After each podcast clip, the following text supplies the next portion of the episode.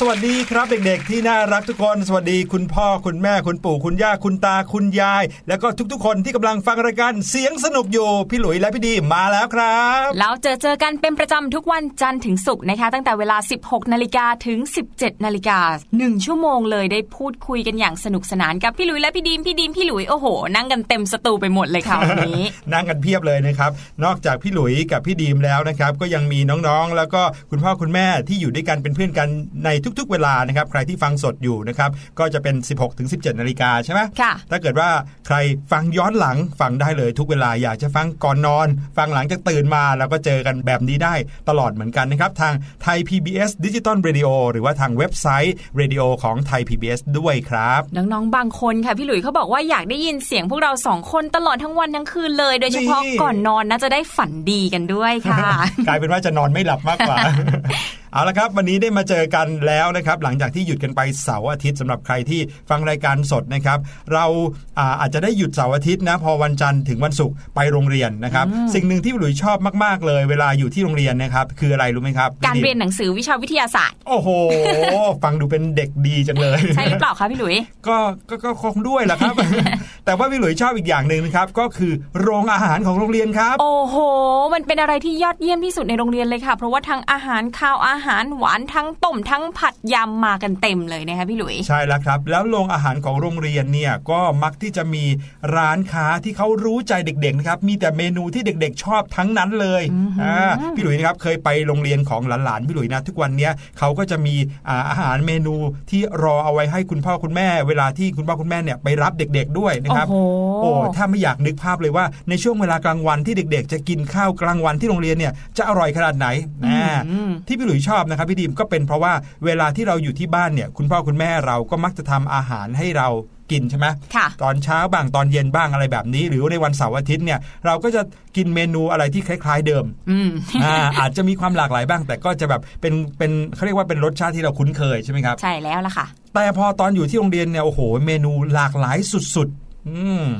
ถามพี่หลุยดีกว่า ถ้าพูดขนาดนี้แล้วเนี่ยเมนูโปรดตอนสมัยเด็ก ๆ เนี่ยคือครับอะไรคะพี่หลุยโอ้โหมีหลายอย่างเลยครับ มันจะมีช่วงที่โรงเรียนอะทำให้ทุกคนกินเหมือนเหมือนๆกันนะครับอ่าค่ะกับช่วงที่พี่หลุยโตขึ้นมานิดนึง โรงเรียนเขาจะให้เราเนี่ยไปสั่งได้ตามร้านอ๋อนะว่าเราอยากกินอันนี้เราก็บอกชี้ชี้ชี้ได้เลยนะครับตอนที่โรงเรียนเขาทำแล้วอร่อยที่สุดเลยนะครับที่พี่หลุยชอบตอนเด็ก ๆ เลยอะก็คือข้าวต้มกุ้งครับโอ้โห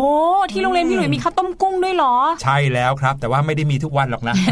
นะครับมีข้าวต้มกุ้งนะครับที่พี่หลุยชอบมากๆ เพราะว่าเวลาที่เรากินข้าวต้มเนี่ยนะครับเราก็จะรู้สึกอยู่ท้องตอนเช้าๆใช่ไหมครับแล้วก็พอตอนเที่ยงเนี่ยมีบางวันนะครับที่เราได้กินข้าวต้มด้วย แล้วก็มีไข่เจียวมาใส่ในข้าวต้มด้วยเนี่ยโอ้โห ทั้งหอมทั้งอร่อย ทั้งร้อนโอ้ยคิดแล้วก็หิวขึ้นมาทันทีเลยล่ะครับ ฟังอย่างนี้แล้วนะคะ อยากกลับไปเป็นเด็กอีกครั้งหนึ่งนะจะได้กลับไปกินอาหารอร่อยๆที่โรงเรียนอีกเนาะพี่ใช่หลุยเนาะครับผมแล้วที่โรงเรียนพี่ดีมล่ะครับ ที่โรงเรียนพี่ดิมตอนประถมนะคะจะมีเมนูที่เป็นเมนูเด็ดของโรงเรียนเลยคืออะไรข้าวหมูอบค่ะโอ้ต้องเป็นข้าวหมูอบสูตรป้าแป๊วทำด้วยนะป้าแป๊วเลยเหรอป้าแป๊วคนนี้เนี่ยอยู่มาตั้งแต่สมัยคุณแม่ของพี่ดีมเรียนน่ะอืมพี่หลุย พอรุ่นคุณแม่พี่ดีม แล้วก็เป็นรุ่นพี่ชายพี่ดีม แล้วก็ครับรุ่นพี่ดีมค่ะ ได้กินข้าวหมูอบสูตรป้าแป๊วกันทุกคนเลยโอ้โหแต่ว่าเสียดายรุ่นปัจจุบันรุ่นหลานๆเนี่ยไม่ได้กินกันแล้วป้าแป๊วน่าจะทำไม่ไหวแล้วนะครับไม่โอ้ไหวแต่ว่าแล้ว ข้าวหมูอบนี่ก็เป็นเมนูที่อร่อยมากๆเลยนะ เพราะว่าจะมีแบบน้ำน้ำๆเอาไว้ราดด้วย ใช่เด็กใช่ไหมๆติดใจกันมากเลย คุณแม่พยายามแกะสูตรทำตามไม่สำเร็จสักทีอะเสียดายนะนึกถึงภาพบรรยากาศในโรงอาหารของโรงเรียนแล้วนะโหมีแต่ความสุขความสนุกแหละครับ เพราะว่านอกจากเราจะได้กินอะไรที่ชอบแล้ว เพื่อนๆของเราก็มักจะสั่งอะไรที่น่ากินมาด้วยนะครับรวมถึงบางคนเนี่ยเอาอาของกินมาจากบ้าน เป็นกล่องอ่าข้าวเป็นปิ่นโต โอ้ยบรรยากาศของการนั่งกินข้าวด้วยกันรวมกันในเพื่อนๆหลายๆคนน่ะ มีความสุขนะครับ ค่ะ และถ้าเกิดสังเกตกันนะคะ อาหารที่เพื่อนๆเอามาหรือว่าอาหารในจานของเพื่อนๆเนี่ยอืมมันมักจะน่ากินกว่าจานของเรา ไม่รู้เป็นเพราะอะไรนะพี่หลุยใช่แล้วครับไส้กรอกก็จะหน้าตาสวยหรูกว่าของเราเยอะเลยนะเป็นอย่างนี้ประจำเลยเอาละครับ ในเมื่อเราพูดถึงเรื่องของการกินนะโรงอาหารรวมไปถึงเรื่องของบรรยากาศของการกินข้าวที่โรงเรียนของเรา วันนี้นะครับในรายการเสียงสนุกในช่วงแรก พี่หลุยก็เลยมีเสียงอะไรสักอย่างหนึ่งมาให้น้องๆฟัง โอ้อ่ายน่าจะเป็นฟังแล้วเนี่ยเสียงที่ลิงก์หรือว่าเกี่ยวข้องกับอาหารด้วยนะ แต่ว่าอ่าไม่รู้เหมือนกันว่าเป็นเสียงอะไรนะ จะรู้กันหรือเปล่าก็ไม่รู้นะครับ ว่าเสียงนี้เป็นเสียงของอะไร แต่ก็ต้องบอกเลยว่าที่เล่ามาทั้งหมดในช่วงต้นรายการนั้นแหมฟังปุ๊บรู้ปั๊บเลยแน่นอนครับงั้นไปฟังกันเลยดีกว่านะคะว่าเสียงที่พี่ๆมาให้น้องๆฟังในวันนี้เป็นเสียงแรกคือเสียงของอะไรค่ะ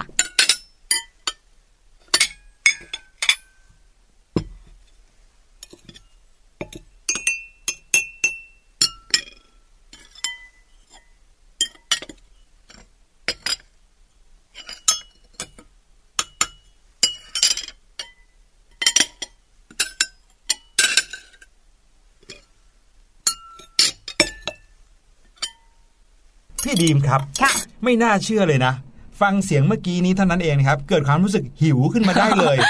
ช่วงที่น้องๆฟังเสียงเมื่อสักครู่นี้นะคะ ท้องของพี่หลุยและพี่ดีมเนี่ยร้องจอกๆเลยแหละค่ะ เสียงที่ได้ยินเมื่อกี้เนี่ยถ้าเกี่ยวข้องกับเรื่องกินแน่นอนครับ ก็เป็นเสียงการกินนั่นเองครับ แต่ว่าไม่ใช่เสียงตอนที่เรากำลังเคี้ยวอาหารอืมนะคะน้องๆ เป็นเสียงช้อนซ่อมค่ะจ้องเจ้งจ้องเจ้ง กระทบใช่กันเวลาที่เราตักอาหารเข้าปากนั่นเอง ใช่ครับ ถ้าเกิดว่าเราฟังเสียงเมื่อสักครู่นี้นะครับจินตนาการภาพออกมาได้เลยนะ ว่าเป็นเสียงของคนที่อยู่บนโต๊ะอาหารเนี่ยกำลังนั่งกินตักโน่นตักนี่อยู่นะครับเสียงของช้อนสแตนเลสซ่อมเนี่ยมากระทบกันโดนกับจาน แล้วก็เป็นเสียงของการรินน้ำอะไรเงี้ยก็มีค่ะโอ้โหต้องบอกเลยว่าฟังปุ๊บเนี่ยก็เกิดอาการลิงก์ไปที่ท้องของเราเกิดทันการทีร้องขึ้นมาได้เลยละคสายรับตรงเลยนะคะ แต่ว่าน้องๆบางคนค่ะพี่หลุยไม่ค่อยสังเกต หรือว่าไม่ค่อยได้ยินเสียงพวกนี้หรอกเพราะว่าอืมตอนกินเนี่ยก็ตั้งหน้าตั้งตากินอืมบางคนกินไปคุยกับเพื่อนไปนะ ไม่ได้ยินเสียงช้อนซ่อมเลยนะ แล้วส่วนใหญ่จะมีความสุขกับรสชาติของอาหารมากกว่านะครับ ค่ะ แล้วพูดถึงเรื่องของช้อนซ่อมนะคะ เด็กๆ รู้ไหมคะว่าต้นกำเนิดของช้อนซ่อมเนี่ยมาจากที่ไหนอืเอมอหมายถึงว่า เขาผลิตช้อนซ่อมกันที่ไหนอะเหรอครับ ใช่แล้วล่ะค่ะ เราใช้กันอยู่เป็นประจำทุกวันแต่หลายคนเนี่ยไม่เคยสงสัยเลยนะคะพี่หลุยว่าช้อนซ่อมเนี่ยมันเกิดขึ้นมายังไงเออมนึกว่าพี่ดีมจะถามว่าช้อนซ่อมที่ได้ยินเมื่อกี้เนี้ยเขาผลิตกันที่ไหนตามจริงแล้วก็คือว่าช้อนซ่อมหรือว่าการกินด้วย อุปกรณ์ช้อนซ่อมเนี่ยมันเริ่มมาจากเมื่อไหร่เออใช่ลองนึกดูสิครับว่าทุกวันนี้เรากินด้วยช้อนซ่อมนะครับแต่ว่าเรานึกไม่ออกเลยว่า เอ๊ะ ตอนที่คนเขาอยู่ในสมัยก่อนเนี่ยยังไม่มีเอ่ออุปกรณ์พวกเนี้ยเขากินกันยังไงอืมย้อนไปในยุคกลางของสังคมตะวันตกกันเลยแล้วกันนะคะ ยุคนั้นเนี่ย พระราชา พระราชินีรวมไปถึงเจ้าหญิงสวยๆที่ใส่กระโปรงเป็นสุ่มๆด้วยอืมไม่ว่าจะเป็นชาวไร่ชาวนานะคะ ไล่มาทุกระดับชนชั้นเลยล้วนใช้มือกินอาหารกันค่ะเหรอพี่หลุยพอจะนึกภาพออกไหมตอนเด็ก ๆ ที่เราเห็นคุณปู่คุณย่าคุณตาคุณยายครับใช้มือกินอาหารกันโอ้แม้แต่พระราชาพระราชินีในวังก็ใช้มือกินอาหารกันเหรอครับ ใช่แล้วล่ะค่ะ เพราะว่ายุคนั้นเนี่ยยังไม่มีช้อนซ่อมหรือว่ามีดเลยนะคะ แต่ว่าเขามีชามซุปวางเอาไว้เป็นส่วนของกลางค่ะ สำหรับคนที่จะกินข้าวนะคะก็จะยกชามซุปซดร่วมกันเลย จะมีแค่ทัพพีหรือว่าช้อนแต่ว่าไม่ได้เป็นในลักษณะช้อนกลางอย่างที่ใช้ในปัจจุบันด้วยนะคะ ครับผม บรรดาเครื่องมือการกินบนโต๊ะอาหารเนี่ยซ่อมถือว่ากำเนิดหลังสุดก็คือเกิดขึ้นมาหลังสุดเลยค่ะ รู้ไหมคะว่าอะไรเป็นอย่างแรกที่เกิดขึ้นในโต๊ะอาหารที่เป็นอะไรอุปกรณ์ มีดค่ะเหรอไม่น่าเชื่อเลยเนาะเออมีดแต่พอนึกออกว่าเออคนในยุคโบราณคงจะใช้ในการต่อสู้หรือใช้ในการฟันต้นไม้ แต่เขาก็เอามาใช้บนโต๊ะอาหารด้วยอย่างเงี้ยแหละอาจจะมาจากในครัวก่อนใช้หั่นอืมนู่นหั่นนี่นะคะ มีดเนี่ยก็ถือว่าเป็นเครื่องมือเป็นอุปกรณ์การกินที่เก่าแก่ที่สุดของมนุษย์ แต่ว่าซ่อมเนี่ยไม่ปรากฏอยู่บนโต๊ะอาหารของชาวกรีกเลยนะ คือยุคนั้นเนี่ยชาวกรีกเขาใช้แค่ช้อนมีดแล้วก็มือค่ะ มือก็ถือเป็นอุปกรณ์ด้วยอย่างหใช่นึ่งนะคะหยิบอาหารใส่ปากเลยนะฮะซ่อมเนี่ยมาถูกผลิตขึ้นเมื่อช่วงคริสตศตวรรษที่ 11 ค่ะ แต่ว่ากว่าจะถูกนำมาใช้งานบนโต๊ะเนี่ยต้องรอแล้วรอเล่าไปถึงคริสตศตวรรษที่ 17 โอ้โห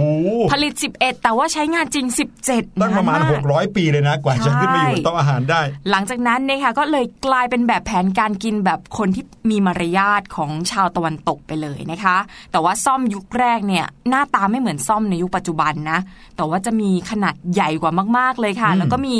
ฟันซ่อมแค่สองซี่เท่านั้นเองอืมีไว้สำหรับเสียบยึดเนื้อให้ไม่หลุดหรือว่าหมุนไปไหนนะคะ หรือว่าใช้ในระหว่างการทำครัวก็ได้ ใช้ระหว่างการเสิร์ฟอาหารก็ได้ก็เอาไอ้ค่ะสองสองซี่นี่นะครับ จิ้มแทงแล้วก็เข้าไปเลยแทงเข้าไปเสร็จแล้วก็ทำทำให้เนื้อเนี่ยอยู่นิ่งๆ แล้วก็เอามีดเนี่ยเฉือนเฉือนเฉือนอะไรแบบนี้นะฮะลักษณะเหมือนตอนกินสเต็กนั่นเองนะ ถ้าน้องๆนึกภาพไม่ออกนะคะครับชาวอังกฤษในยุคแรกๆเนี่ยไม่เห็นการใช้ซ่อมบนโต๊ะอาหารก็โอ้โห เยอะหยันเลยค่ะ บอกว่าเนี่ยเป็นอุปกรณ์สำหรับคนที่ไม่ค่อยจะมีแรงนะแล้วก็ไม่ค่อยจะจำเป็นเท่าไหร่ครับเหยียดซ่อมกันเลย กระทั่งศตวรรษที่ 16 ค่ะ ซ่อมถึงเป็นที่นิยม แล้วก็เริ่มใช้อย่างกว้างขวางในอิตาลีอังกฤษ หลังจากนั้นนะคะชนชั้นสูงในอังกฤษก็ใช้อย่างแพร่หลาย ซ่อมก็เลยถูกสร้างด้วยวัสดุราคาแพง ทั้งเงินทอง งาช้างก็ใช้ผลิตซ่อมเหมือนกัน โอ้โห ดูสิครับ จากยุคที่ไม่มีใครสนใจซ่อมเลยนะครับ แล้ววันหนึ่งซ่อมก็กลายมาเป็นของที่อยู่บนโต๊ะอาหาร แล้วต้องหรูหราด้วยนะ ใช่แล้วเลยค่ะหลังจากนั้นในศตวรรษที่ 17 ค่ะ ฝรั่งเศสเริ่มพัฒนาอีกแล้ว จากเดิมซ่อมมีแค่ 2 ซี่นะคะ ตอนนี้มี 4 ซี่แล้วค่ะ แล้วก็มีลักษณะโค้งด้วยฟันโค้งให้สามารถ ตักอาหารได้ด้วยความสะดวกนะคคะล้ายๆ แบบที่เราใช้อยู่ทุกวันนี้นั่นเอง ใช่แล้วเลยค่ะ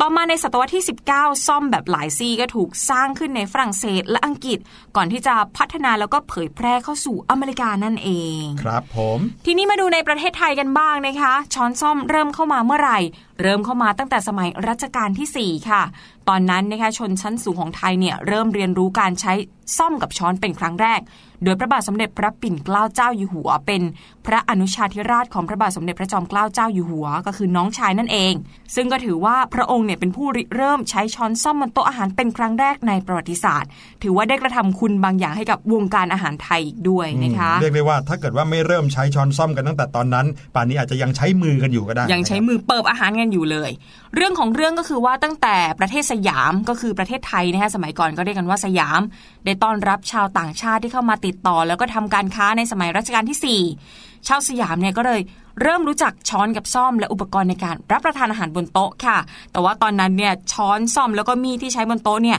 ถูกแบ่งเป็นหลายอย่างมากๆเลยนะอืมคือมีหลายอันมากๆเลยครับช้อนแต่ละอันซ่อมแต่ละอันก็จะมีวิธีการใช้ที่แตกต่างกันอย่างเช่น ช้อนนี้กินซุปนะ ช้อนนี้กินกับของหวานซ่อมนี้กินกับผักซ่อมนี้กินกับเนื้อ พี่หลุยลองจินตนาการสิโอ้บโหนโต๊ะเนี่ยต้องมีช้อนซ่อมเยอะมากนะคะครับพระองค์ท่านก็ทรงดำริว่ากว่าจะได้กินข้าวกันแต่ละมื้อเนี่ยโอ้โห วุ่นวายเหลือเกิน สมเด็จท่านก็เลยกวาดกวาดปัดปัดพวกช้อนซ่อมที่ไม่จำเป็นออกไป แล้วก็เหลือแค่ช้อนกับซ่อมใหญ่ๆเนี่ยเพียงอย่างเดียวเพื่อที่จะได้เสวยกันง่าย ๆ ค่ะ หลังจากนั้น ทั้งชาวบ้านทั้งข้าราชการไทยก็หันมากินข้าวด้วยช้อนซ่อมตามอย่างพระองค์ท่าน จนกลายมาเป็นอย่างที่เราใช้กินข้าวในปัจจุบันนี้นั่นเอง โอ้โหสุดยอดจริง ๆ เลยนะครับ นอกจากนั้นนะครับข้อมูลจากสารานุกรมไทยสำหรับเยาวชนนะครับ ก็ได้เล่าเรื่องประเพณีการรับประทานอาหารของคนไทยเอาไว้ด้วยนะครับ ก่อนที่จะมาเป็นการรับประทานอาหารแบบสากลแบบที่เรานั่งบนโต๊ะแล้วก็กินกันทุกวันนี้เนี่ยนะ เชื่อไหมว่าคนไทยเรามีประเพณีในการรับประทานอาหารหรือในการกินข้าวเนี่ยแตกต่างกันไปในแต่ละภูมิภาคนะไม่เหมือนกันคนในภาคกลางเนี่ยเขาทำกันแบบหนึ่งคนภาคใต้ทำกันแบบหนึ่งภาคเหนือทำกันอีกแบบหนึ่งนะครับจะแตกต่างกันแต่ว่า ถ้าพูดถึงความเป็นสากลเนี่ยนั่งบนโต๊ะ แล้วก็มีจานอยู่ตรงกลางใช่ไหมเป็นจานของอาจานใส่ข้าวของเรา แล้วก็มีจานกับข้าวอยู่ตรงกลางที่จะใช้ร่วมกันด้วยช้อนกลาง อันนี้เรียกว่าเป็นสากลไม่ว่าภาคไหนก็ทำเหมือนกัน แต่ถ้าเกิดว่าเป็นเรื่องของประเพณีการกินที่ทำกันมาตั้งแต่ยุคสมัยโบราณเนี่ยนะครับในประเทศไทยเราเนี่ยแตกต่างกันไปในแต่ละภาคครับผมอย่างภาคกลางค่ะเด็กๆ ถือว่าเป็นภาคที่เจริญรุ่งเรืองที่สุด แล้วก็เป็นศูนย์รวมของวัฒนธรรม และความก้าวหน้าของประชาชนในประเทศนะคะคนไทยภาคกลางเนี่ยก็นิยมกินด้วยช้อนซ่อม และใช้ช้อนกลางสำหรับตักอาหารด้วย บ้านที่รวยๆหน่อยเขามีผ้าเช็ดปากวางอยู่บนโต๊ะด้วยนะคะโอ้โหจะพับธรรมดาก็ได้หรือว่าจะพับเป็นรูปต่างๆ ก็ได้ ขึ้นอยู่กับระเบียบแบบแผนที่สืบทอดกันมาของแต่ละครอบครัวค่ะ การจัดอาหารบนโต๊ะเนี่ยบางบ้านวางหมดทุกอย่าง แล้วก็มีคนคอยเสิร์ฟอาหารด้วยนะ ส่วนบางบ้านเนี่ยอาจจะมีคนคอยเสิร์ฟยืนระวังอยู่ข้างๆโต๊ะค่ะ คอยเสิร์ฟอาหารเสิร์ฟน้ำแล้วก็เติมอาหารให้ด้วยเหมือนเหมือนๆกับเวลาที่เราเข้าร้านอาหารนั่นเอเองอใช่ครับส่วนครอบครัวที่มีฐานะปานกลางนะคะจะไม่มีคนเสิร์ฟค่ะ ช่วยกันเสิร์ฟกันเองพ่อแม่ลูกนะคะใช่ดูอบอุ่นดีกินอาหารบนโต๊ะด้วยช้อนซ่อมแล้วก็ใช้ช้อนกลาง ส่วนครอบครัวที่มีฐานะยากจนอย่างน้อยก็กินอาหารด้วยช้อน ไม่มีช้อนกลางค่ะ บางคนครับผมก็ใช้ช้อนกลางตักอาหารเลยก็มีนะคะแต่อย่างบ้านเราทั่วๆไปเดี๋ยวนี้นะครับก็บางทีนะครับบางบ้านอย่างบ้านพี่หลุยเนี่ยมีบางเวลาที่ใช้วิธีนี้นะครับก็คือว่าคุณแม่เนี่ยทำอาหารเป็นกับข้าวเอาไว้สักสองสาอย่างเอาไว้บนโต๊ะอาหารนะครับแล้วถ้าเกิดว่ากินไม่พร้อมกันเนี่ยเราก็แค่เอาข้าวนะครับตักเข้ามาในจานของเราสักหนึ่งจาน แล้วก็ตักอาหารที่เป็นกับข้าวเนี่ยมาราดราดราดแล้วก็กินของตัวเองนั่งหน้าทีวีกันเลย แยกอะไรกัปนระเลมาณยนี้ ซึ่งก็ไม่ค่อยดีเท่าไหร่นะครับค่ะมาดูที่ภาคใต้กันบ้างนะครับ ประเพณีการกินของภาคใต้นะครับแต่เดิมคนไทยในภาคใต้ นิยมนั่งรับประทานอาหารกับพื้นนะครับ โดยปูเสือบนพื้นบ้าน แล้วก็ตักอาหารใส่ถ้วยวางลงไปเป็นวงกลม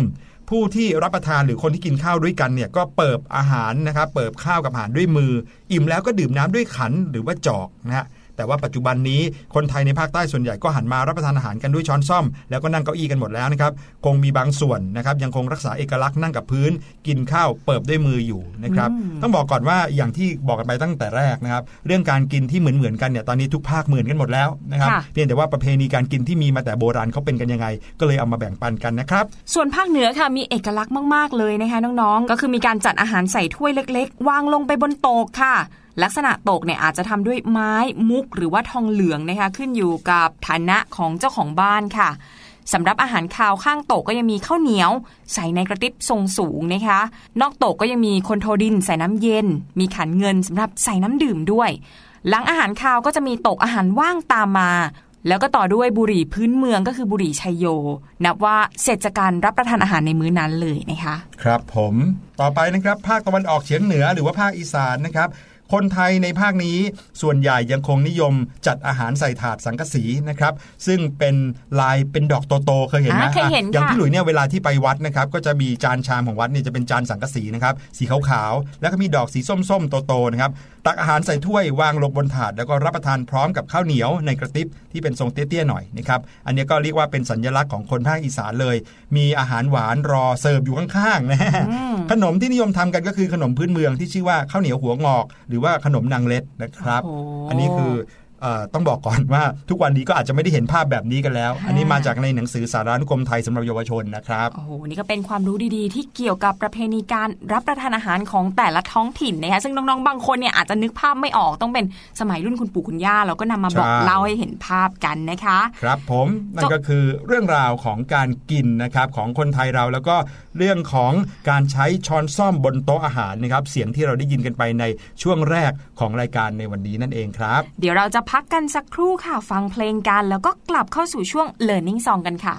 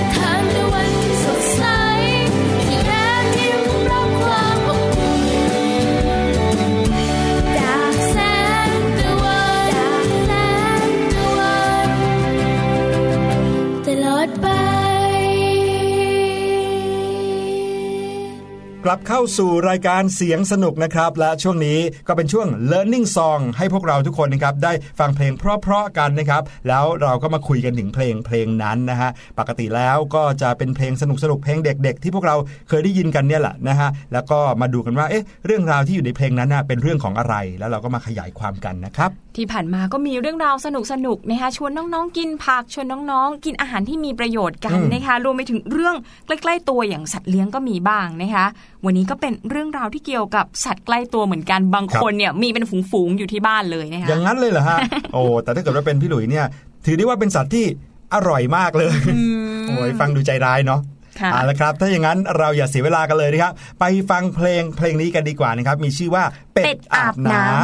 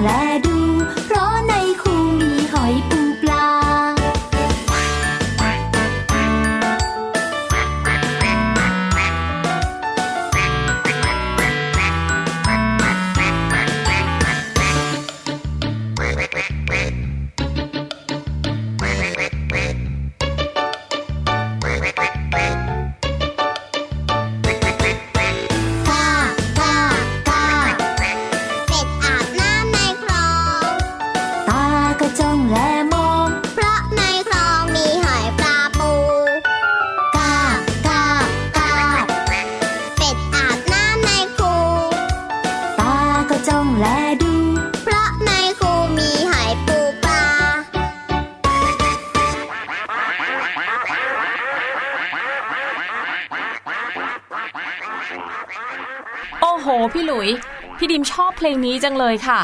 ฟังทีไรนั้นนึกถึงตอนเด็ก ๆ ทุกที เพราะว่าคุณครูเนี่ยชอบเปิดแล้วก็ให้เด็กๆเนี่ยได้เต้นกันนะคะขนาดนั้นเลย เวลาที่พี่หลุยเนะครับไปโรงเรียนแล้วพี่หลุยได้ยินเพลงนี้นะครับพี่หลุยจะนึกภาพตามเลยนะครับในประเทศไทยเราก็จะมีเพลงนี้ใช่ไหม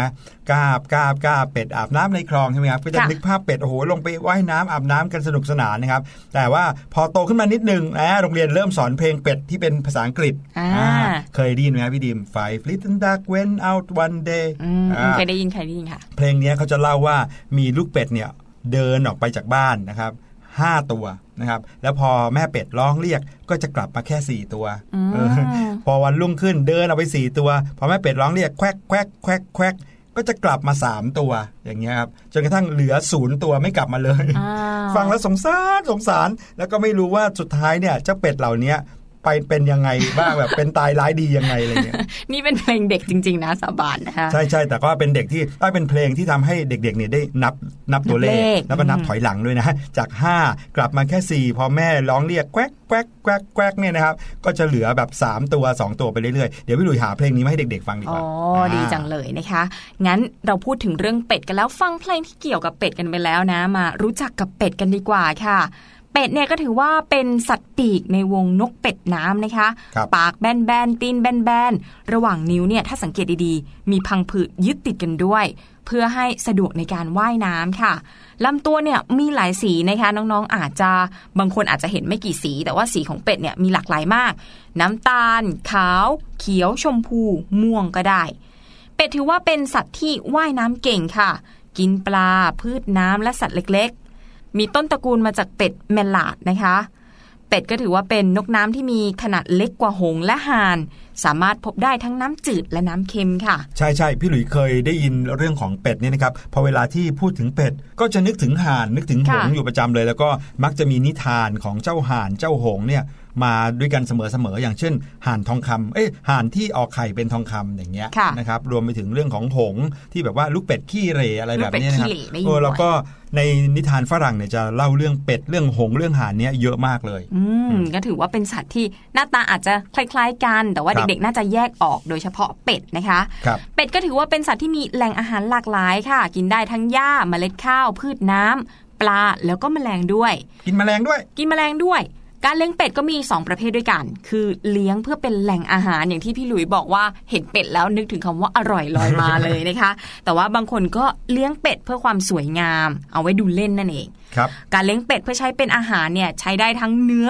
แล้วก็ไข่เลยนะ จริงอืมๆพี่ดิมชอบกินเนื้อเป็ดมากๆเลยนะ จริง ๆแล้วเนี่ยนะครับอ่า เป็ดพันธุ์ที่เขาเลี้ยงกันเนี่ยครับก็แบ่งเป็น 2 ประเภทหลักๆ ก็คือเป็ดเนื้อหรือว่าเป็ดไข่นะครับอืมเป็ดเนื้อก็จะแบบว่าเลี้ยงเอาไว้เพื่อที่จะใช้กินเนื้ออะไรอย่างเงี้ยนะครับแล้วก็เป็ดไข่ก็เลี้ยงเอาไว้เพื่อที่จะให้เขาออกไข่ ก็จะให้ไข่ใบใหญ่อะไรแบบเนี้ยค่ะ ซึ่งก็มีอยู่ไม่กี่พันนะคะ โดยอาหารที่ทำมาจากเป็ดแหมพูดแล้วน้ำลายไหล เป็ดปักกิ่งโอ้น้องโหๆหลายคนน่าจะเคยกินนะคะครับนอกจากนี้การเลี้ยงเป็ดเพื่อความสวยงามเนี่ยไม่ค่อยไม่ค่อยฮิตครับพบได้น้อยในบ้านเรา เพราะว่า เป็ดที่เลี้ยงเพื่อความสวยงามเนี่ยราคาค่อนข้างแพง หายากต้องนำเข้าจากต่างประเทศครับก็เลยอาจจะพบได้ในสวนสัตว์ หรือว่าตามบ้านที่มีฐานะสักเล็กน้อยนะคะใช่แล้วละครับ ทีนี้พอพูดถึงเป็ดเนี่ยนะครับมันก็จะแบ่งเป็นประเภทนะครับอยู่2อสประเภทหลักๆนะครับอย่างแรกสุดเลยต้องพูดว่าเราน่าจะคุ้นเคยกัน เพราะว่า มีเลี้ยงทั่วไปอืมตามบ้านต่างๆค่ะนะครับหรือว่าตามบ้านในชนบท หรือบ้านเกษตรกรก็จะมีการเลี้ยงเป็ดชนิดนี้ เราเรียกรวมๆว่าเป็ดบ้านเป็ดะครับบ้านเลยชื่คอรับจำง่ายเลยนะคะ เป็ดบ้านนั้นเป็นเป็ดสายพันธุ์ที่เป็นสัตว์เชื่องนะครับ เหมาะสำหรับนำมาเลี้ยงภายในบ้าน มักจะมาทำเป็นอาหารได้ด้วย คือไม่ได้เลี้ยงไว้เพื่อการทำเป็นอาหารนะเลี้ยงไว้ส่วนใหญ่กินส่วนใหญ่แล้ว เลี้ยงเอาไว้สำหรับที่จะเอาไข่เขาอันเนี้ยก็มีเหมือนกันนะครับค่ะก็สามารถนำขนมาทำเครื่องประดับ หรือว่าเอามาทำเป็น เคยได้ยินเสื้อขนเป็ดไหมเคยได้ยินอ่าแล้วก็เป็นลักษณะนี้ แล้วก็มีหมอนขนเป็ดด้วยนะ ใช่ครับเป็ดหลายตัวยังคงถูกเลี้ยงไว้เพื่อการแสดงอีกด้วยอืมเป็ดอ่าแสดงได้ด้วย เออ อย่างเช่น เวลาที่เราเห็นคณะละครสัตว์ หรือว่าคณะการแสดงโชว์อะไรเงี้ย มีการใช้เป็ดนำมาแสดงด้วยนะครับ เป็ดบ้านส่วนใหญ่นั้นก็สืบเชื้อสายมาจากเป็ดแมลาดนะครับแล้วก็มักจะอาศัยอยู่ห่างจากเป็ดเทศ คือหมายถึงว่าเป็นคนละสายพันธุ์กันเลย แล้วถ้าเกิดว่าอยู่ใกล้กันเนี่ยเผลอๆดูเห็นก็รู้เลยว่าเป็นเป็ดประเภทไหนนะครับอืมพูดถึงเป็ดแมลาดกันแล้วนะคะมารู้จักเป็ดแมลาดกันบ้างดีกว่า เป็ดแมลาดหรือว่าเป็ดหัวเขียวนะคะอืมก็เป็นสัตว์ปีกจำพวกเป็ดชนิดหนึ่งนั่นแหละอยู่ในวงนกเป็ดน้ำค่ะ เราอาจจะเคยเห็นภาพในการ์ตูนหรือว่าภาพวาด อะไรเงี้ยเยอะเลยนะครับไม่ว่าจะเป็นการ์ตูนเคลื่อนไหวหรือว่าในหนังสือการ์ตูนมักจะวาดเป็ดให้เป็ดเนี่ยมีหัวสีเขียวอ่าใช่ก็คือมีต้นกำเนิดมาจากเป็ดแมลาดเนี่ยแหละๆครับลักษณะก็เหมือนเป็ดทั่วไปค่ะ แต่ว่ามีลักษณะเด่น คือตัวผู้เนี่ยบริเวณหัวและคอจะมีสีเขียวเข้มอย่างที่พี่หลุยบอกไปครับแล้วก็มีแถบสีขาวรอบคอเลย อกสีน้ำตาล แกมน้ำตาล แดงเข้มลำตัวด้านบนสีเทาแกมน้ำตาลอ่อนโคนขนหางด้านบนเป็นสีดำขนหางสีออกขาว ท้องมีสีจางกว่าลำตัวด้านบนอืมปากสีเหลืองแก้มเขียว ขาสีส้ม ส่วนขาของตัวเมียเป็นลายสีน้ำตาล มีแถบคาดตาสีดำ ปีกมีแววขนปีกสีน้ำเงิน ปากสีออกน้ำตาล มักมีขอบสีเหลืองหรือว่าสีส้ม กินได้ทั้งพืชและสัตว์ค่ะครับผมส่วนความยาวของเจ้าเป็ด mallard นะครับ เมื่อโตเต็มที่นะครับ จากปลายปากถึงปลายหางก็มีประมาณ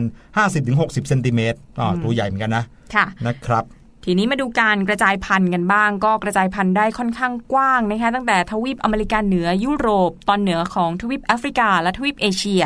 ส่วนในนิวซีแลนด์และออสเตรเลียค่ะมีผู้นำเข้าไปเผยแพร่จากอังกฤษ มาดูที่ประเทศไทยนะคะถือว่าเป็นนกอพยพค่ะ แต่ว่าไม่พบรายงานการวางไข่ของเป็ดชนิดนี้ใช่นะใช่คะพี่หลุยส์เคยเห็นในการ์ตูนนะ หรือไม่ก็ในภาพสารคดีที่เราจะเห็นเป็ดเนี่ย บินบิอนยู่บนกันท้องฟ้าเป็นรูปลูกศรน่ะเป็นฝูงๆเอเลอยก็จะเป็นเป็ดที่หัวเขียวๆแบบนี้ ก็คือใช่เจ้าเป็ดแมลาดนี่เองนะครับค่ะ พฤติกรรมของเป็ดแมลาดนะคะก็คืออยู่รวมกันเป็นฝูงมีจำนวนประมาณ 50-60 ตัวเป็นเป็นแก๊งใหญ่เลยนะคะอาศัยอยู่ตามแหล่งน้ำทั่วไป แล้วก็อาจจะรวมฝูงเข้ากับนกชนิดอื่นในวงเดียวกันได้ด้วย หากินในเวลากลางคืนค่ะ ส่วนกลางวันเนี่ยจะว่ายน้ำพักผ่อนในแหล่งน้ำตื้นๆนะโอ้โหชิลมากคือที่เห็นกัน กลายเป็นเอ่อภาพของเรือเป็ดที่เราเอามาปั่นกันนะเป็นเพราะว่าเป็ดเขาชอบว่ายน้ำกันตอนกลางวันเอง คือเห็นว่ายน้ำตอนกลางวันไม่ได้หาอะไรกินนะคะคือว่ายเล่นพักผ่อน แล้วก็จะกินสัตว์น้ำชนิดต่างๆ เข้าไปด้วยนะคะ นิสัยเนี่ยตื่นตกใจง่ายค่ะ มีความระแวดระวังภัยสูง สามารถบินขึ้นจากน้ำได้อย่างรวดเร็วด้วยนะคะเรียกว่า take off เหมือนเครื่องบินเลยนะครับ เป็ดแม่ลานนั้นถือเป็นต้นสายพันธุ์ของเป็ดที่เลี้ยงกันในเชิงพาณิชย์นะครับก็เรียกว่าซื้อเลี้ยงเอาไว้ซื้อขายกันนั่นเองนะครับแล้วก็มีบางส่วนเลี้ยงเป็นสัตว์เลี้ยงสวยงามถือเป็นสัตว์ป่าคุ้มครองในประเทศไทยด้วยนะ เพราะว่าในประเทศไทยเราหายากตามพระราชบัญญัติสงวนและคุ้มครองสัตว์ป่า พุทธศักราช 2535 โอ้โห เรียกว่าเอ่อเป็ดแมลานนั้นถือเป็นเป็ดคุ้มครอง สัตว์คุ้มครองนะไม่ใช่เป็ดค่ะคุ้มครอง เป็นสัตว์คุ้มครองมาตั้งแต่โอ้โหหลายสิบปีที่แล้วเลยละครับ เมื่อสักครู่นี้นะคะพี่หลุยพูดถึงการนำเป็ดมาแสดงในคณะละครสัตว์ใช่ไหมคะครับผมพี่ดีมนึกถึงเป็ดตัวหนึ่งทั่วโลกน่าจะรู้จักเด็ก ๆ ก็น่าจะรู้จักดี เป็ดตัวนั้ครับผมนก็คือโดนัลดักนั่นเองอ๋อนี่เป็นค่ะเป็ดอีกพันหนึ่งเลยนะไม่ใช่ค่ะเป็นตัวละครแล้วกันใช้คำนี้ดีกว่านะคะเป็นตัวละครการ์ตูนจากบริษัทวอลดิสนีย์ค่ะ โดยนั้นนักเนี่ยอย่างที่ทราบกันดีเป็นเป็ดที่มีท่าทางเหมือนมนุษย์นะพี่ดีมอะใช่ชอบคิดว่ามันเป็นมนุษย์คนหนึ่งนะคะตัวสีขาวมีปากขาและเท้าสีเหลืองส้ม มักจะสวมชุดกะลาสีใช่หมวกแคปแล้วก็โบว์สีแดงหรือว่าดำแต่แต่แต่ไม่สวมกางเกงนะนั่นน่ะสิเวลาอยู่บนบกปกติไม่สวมกางเกง แต่ว่าจะสวมกางเกงตอนว่ายน้ำนะคะอ้าวแปเหลรกอมากเลยเออแปลกดีเออจริง ๆด้วยนะครับเวลาที่เราได้เห็นภาพเจ้าโดนัลด์ดักเนี่ยจะเห็นเขาใส่เสื้อกะลาสีเป็นสีฟ้าเนาะใช่แต่ข้างล่างเนี่ยจะเห็นแต่ขนขนที่ที่ก้นของเขาที่งอนขึ้นมา ก็เห็นแสดงว่าเขาไม่ใส่กางเกงนะไม่เป็นสีใส่ขาว ใส่ตอนว่ายน้ำเออแต่พอเป็นฉากเข้าไปว่ายน้ำอ้าวใส่กางเกงว่ายน้ำเฉยเลยงงเหมือนกันนะคะ เอกลักษณ์อีกอย่างหนึ่งก็คือโดนัลด์ดักเนี่ยเป็นเป็ดจอมโวยวายค่ะมีนิสัยขี้โมโหฉุนเฉียวแต่ว่าอาจจะพูดไม่รู้เรื่องสักเท่าไหร่นะคะ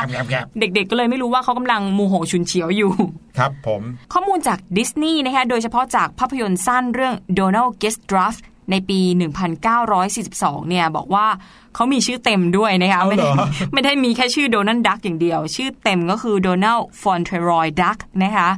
มีการบันทึกเรื่องวันเกิดอย่างเป็นทางการด้วยเอาเหรอ 9 มิถุนายนค่ะ อีกไม่กี่วันแล้วนะคะเนี่ย ครับผมก็เป็นวันเกิดของโดนัลด์ดักแต่ว่า ภาพยนตร์บางช่วงบางตอนก็บอกเอาไว้ว่าเขาเกิดสุกร์13 หรือว่าวันที่ 13 มีนาคมไม่ตรงกันนะคะแต่ก็ถือว่าเป็นตัวละครที่มีวันเกิดเป็นของตัวเองอะใช่แล้วก็รู้จักโด่งดังไปทั่วโลกเลยนะครับเสียงของโดนัลด์ดักก็เป็นอีกอย่างหนึ่งนะครับที่เป็นเอกลักษณ์ที่สุดเลยในแอนิเมชันหรือว่าในการ์ตูนนะครับแล้วก็ก็มีคนที่ให้เสียงโดนัลด์ดักเอาไว้นะครับชื่อว่า Clarence นะครับ Nash จนถึงประมาณปี 1985 โดนัลด์ดักก็ปรากฏตัวในภาพยนตร์มาแล้ว 18 เรื่องนะครับโอ้โหอยู่ในการ์ตูนสั้นถึง 150 เรื่องนะครับ แล้วก็เป็นซีรีส์ทางโทรทัศน์8เรื่อง โอ้โห แล้วก็ยังเป็นตัวการ์ตูนในวิดีโอเกมอีก 21 ชุด โอ้โหถ้าโด่งดังซุปตาสุดคือถ้าเป็นคนเนี่ยเล่นละครเล่นภาพยนตร์มากพอๆกับคุณสรพงษ์ชาตรีเลยๆโอ้โห อันนี้โบจัดๆเลยนะทำให้เด็กๆ อาจจะเริ่มมี question mark เลย มีเครื่องหมายคำถามถามคุณพ่อใครครับสรพงษ์ชาตรีสพงษ์ลองถามคุณพ่อดูนะคะครับผมนั่นก็คือเรื่องราวของเจ้าโดนัลด์ดักนะครับ ซึ่งต้องบอกว่าเป็นแรงบันดาลใจนะอืมให้กับเด็กๆ ในการที่แบบว่าอยากจะไปเห็นโดนัลด์ดักตัวจริงนะแบบอยากจะไปที่ดิสนีย์แลนด์อะไรแบบนี้ค่ะก็ทำให้อ่าเด็กๆหลาย ๆคนนะครับมีแรงบันดาลใจมีจินตนาการในการที่จะเอ่อเรียกว่าสนุกสนานกับเจ้าตัวการ์ตูนเหล่านี้นะครับเรื่องราวของเป็ดวันนี้โอ้โห คุยกันยาวเหยียดเลยนะครับแล้วก็ทำให้น้องๆได้เห็นภาพด้วยนะครับว่าเจ้าเป็ดเนี่ยจริงๆแล้วเนี่ยมีหลายอย่างมากเลยนะครับอืมไม่ว่าจะเป็นเป็ดเลี้ยงนะครับไม่ว่าจะเป็นเป็ดที่เราเห็นในโต๊ะอาหาร หรือว่าแม้แต่เป็นตัวการ์ตูนที่โด่งดังอยู่ในโลกของเราขนาดนี้ครับ จบจากเรื่องเป็ดๆกันแล้วนะ เดี๋ยวเราพักกันอีกครู่เดียวค่ะ แล้วกลับเข้าสู่ช่วงเสียงแสนสนุกกันค่ะ สบัดจินตนาการ สนุกกับเสียง เสริมสร้างความรู้ในรายการ เสียงสนุก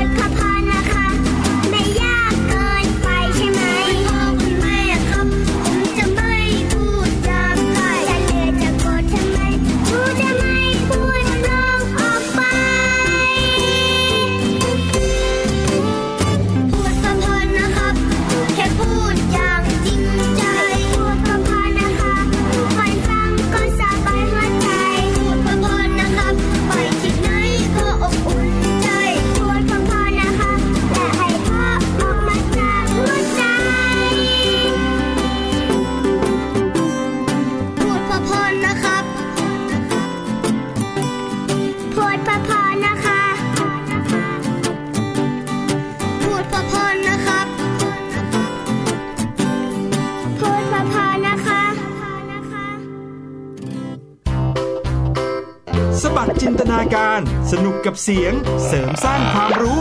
ในรายการ เสียงสนุก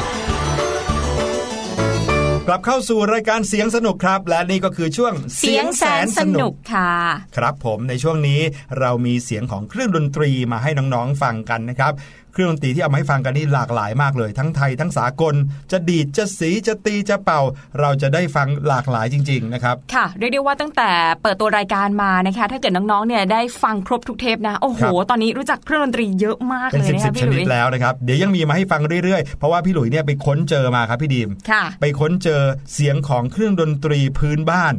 โอ้โหแล้วในประเทศไทยเราเนี่ยนะครับมีเครื่องดนตรีพื้นบ้านอยู่ถึง 4 ภาคนะทั้งภาคเหนือภาคกลางภาคใต้ภาคอีสานอืมสลับเอามาให้น้องๆฟังเนี่ยเดี๋ยวน้องๆจะได้รู้จักกับหลาย ๆ ชนิดนะครับที่แบบอ้าวมีเครื่องดนตรีชนิดนี้ด้วยเหรออะไรเงี้ยใช่เพราะว่าเครื่องดนตรีบางชนิดพี่ดิมยอมรับเลยเพิ่งมารู้จักพร้อมน้องๆในรายการเนี่ยแหละนั่นแหละครับก็เลยเอามาฝากกันแบบนี้ในทุกๆวันเลยกับช่วงเสียงแสนสนุกเราไปเข้าสู่ช่วงนี้กันครับ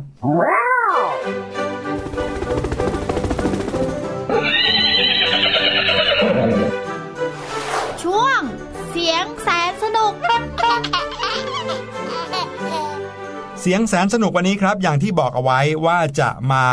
พาน้องๆ ไปฟังเสียงของเครื่องดนตรีที่เป็นเครื่องดนตรีพื้นบ้านนะครับเครื่องดนตรีพื้นบ้านที่อยากจะให้ฟังกันในวันนี้นะครับก็เป็นเครื่องดนตรีที่ใช้การผิวนะครับดีดสีตีเป่า เรียกว่าเป็นการเป่าเนาะค่ะอ่าแต่ว่าเป็นการผิว คล้ายๆ กับผิวปากอย่างเงี้ยนะครับ อาจจะไม่แรงเหมือนเป่าอย่างเงี้ยใช่ไหมอ่านะครับล่ะแต่ว่าเสียงเนี้ยฟังออกมาไพเราะมากนะครับ แล้วก็ส่วนใหญ่มักจะอยู่ในเอ่อเสียงเพลงที่แบบซึ้งๆเศร้าๆ หรือว่าเบาๆ ฟังแล้วเคลิ้มหลับได้เลยอืมอ่าเอ๊ะ เป็นเสียงของเครื่องดนตรีชนิดไหน ไปฟังกันดีกว่าครับ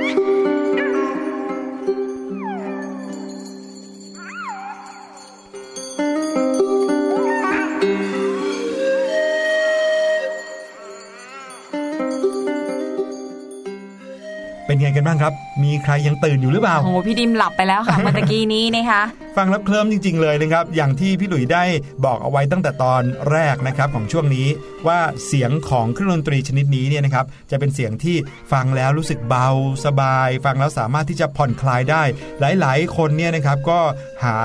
เสียงเพลงมาฟังนะ ซึ่งถ้าไปหาใน YouTube หรือในอินเทอร์เน็ตนะครับ จะมีแบบเสียงเพลงแบบนานเป็นชั่วโมงเลย แล้วก็เป็นเสียงของเครื่องดนตรีชนิดเนี้ยนะครับให้เราฟังไปเรื่อยๆ เคลิ้มหลับก็หลับไปเลยได้ง่าย ๆ ค่ะ บางคนเนี่ยเคยได้ยินเสียงแล้ว แต่ว่าไม่รู้จักเครื่องดนตรีชนิดนี้นะคะเพราะฉะนั้นเรามาเฉลยกันเลยนะคะเครื่องดนตรีที่น้องๆได้ยินเมื่อสักครู่นี้ คือเสียงเครื่องดนตรีที่เรียกว่าโหวตนั่นเองค่ะ ไม่ต้องโหวตครับเราอ้าวบอกได้เลยเราไม่ต้องมาโหวตกันหรอกไม่ใช่โหวตแบบนั้นอันนั้นมัน V O T E อันนี้อ้าวคือโหวตแบบชื่อเครื่องดนตรีค่ะอ๋อแหมพี่หลุยก็แซวเล่นนะครับเครื่องดนตรีชนิดนี้มีชื่อว่าโหวตนะครับโหวตอันนี้จะเขียนไม่เหมือนกันกับการโหวตหรือการออกคะแนนเสียงอะไรแบบนี้นะครับ แต่ว่าอีกชื่อหนึ่งที่เขาเรียกกันก็คือโบส อ้าวอ้าวโบสถ์อันนี้ไปเข้าวัดกันเลยนะคะคนละโบสกันเหมือนกันครับโหวตหรือโบสนั้นเป็นเครื่องดนตรีไทยภาคอีสานนะครับประเภทเครื่องเป่าหรือว่าเครื่องแกว่ง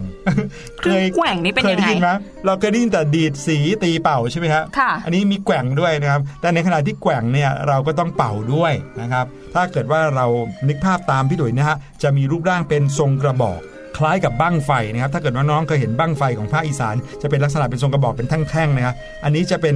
ลักษณะทรงกระบอกเหมือนกันแต่เล็ก ๆ อยู่ในมือนะครับทำจากไม้ประเภทเดียวกันกับไม้แคนนะครับไม้ที่ใช้ทำเครื่องดนตรีแคนนะครับเรียกว่าไม้กู่แคน ซึ่งเป็นไม้ซางชนิดเดียวกันกับที่ใช้ทำแคน ด้านบนนั้นจะมีชันโรงหรือว่าสิ่งที่เรียกว่าขี้สูดหรือขี้ใต้นะครับมีลักษณะคล้ายกับเครื่องดนตรีกรีกโบราณที่เรียกว่าแพนไพป์หรือว่าแพนฟลูต ในสมัยโบราณนะครับมักจะใช้ผูกกับเชือก แล้วก็แกว่งให้เกิดเสียงครับ คือว่าเอาเครื่องดนตรีชนิดเนี้ผูกกับเชือกไว้แล้วก็แกว่งเชือก งูอย่างเงี้ยก็จะเกิดเสียงผ่านขึ้นมา อ๋อเขาก็เลยเรียกว่าเครื่องแกว่งนั่นเองใช่ไหมครับผมแต่ว่าถ้าเกิดอยากจะได้เสียงที่ควบคุมได้และไพเราะเขาก็มักจะเอามาเป่าหรือผิวที่ริมฝีปากของเรานี่เองนะครับโวตเป็นเครื่องดนตรีประจำจังหวัดร้อยเอ็ดด้วยโอ้โหเป็นเครื่องดนตรีประจำจังหวัดเลย ใช่ครับ ผู้ที่คิดค้นพัฒนาให้โวตนั้นมีลักษณะแบบที่เห็นในปัจจุบันก็คือคุณทรงศักดิ์ประทุมศิลป์ท่านเป็นอาจารย์ประจำมหาวิทยาลัยมหาสารคามนะครับ เครื่องดนตรีชนิดนี้ได้รับความนิยมในเพลงลูกทุ่ง ในช่วงหลังๆนะครับนับตั้งแต่ช่วงปีพุทธศักราช 2540 เป็นต้นมา น้องๆที่เกิดในปี 2540 วันนี้ก็อายุ 20 กว่าแล้วนะครับน้องๆที่ฟังรายการเราอยู่น่าจะเกิดสักประมาณปี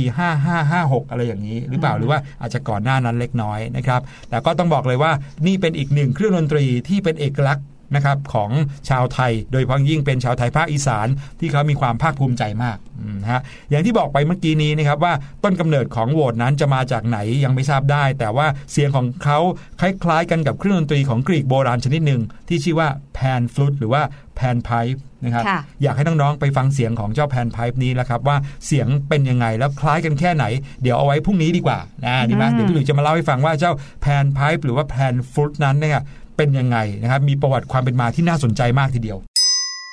ค่ะ เพราะฉะนั้นน้องๆ ที่ฟังเสียงของโหวตหรือโหวตไปแล้ว แล้วก็อยากจะฟังเสียงของแผ่นฟลุตนะคะพรุ่งนี้ห้ามพลาดเลยเลยค่ะ แต่สำหรับวันนี้นะคะรายการของเราหมดเวลาแล้ว พี่หลุยกับพี่ดีมต้องลาน้องๆไปก่อน พบกันใหม่วันพรุ่งนี้นะคะ สวัสดีค่ะ สวัสดีครับ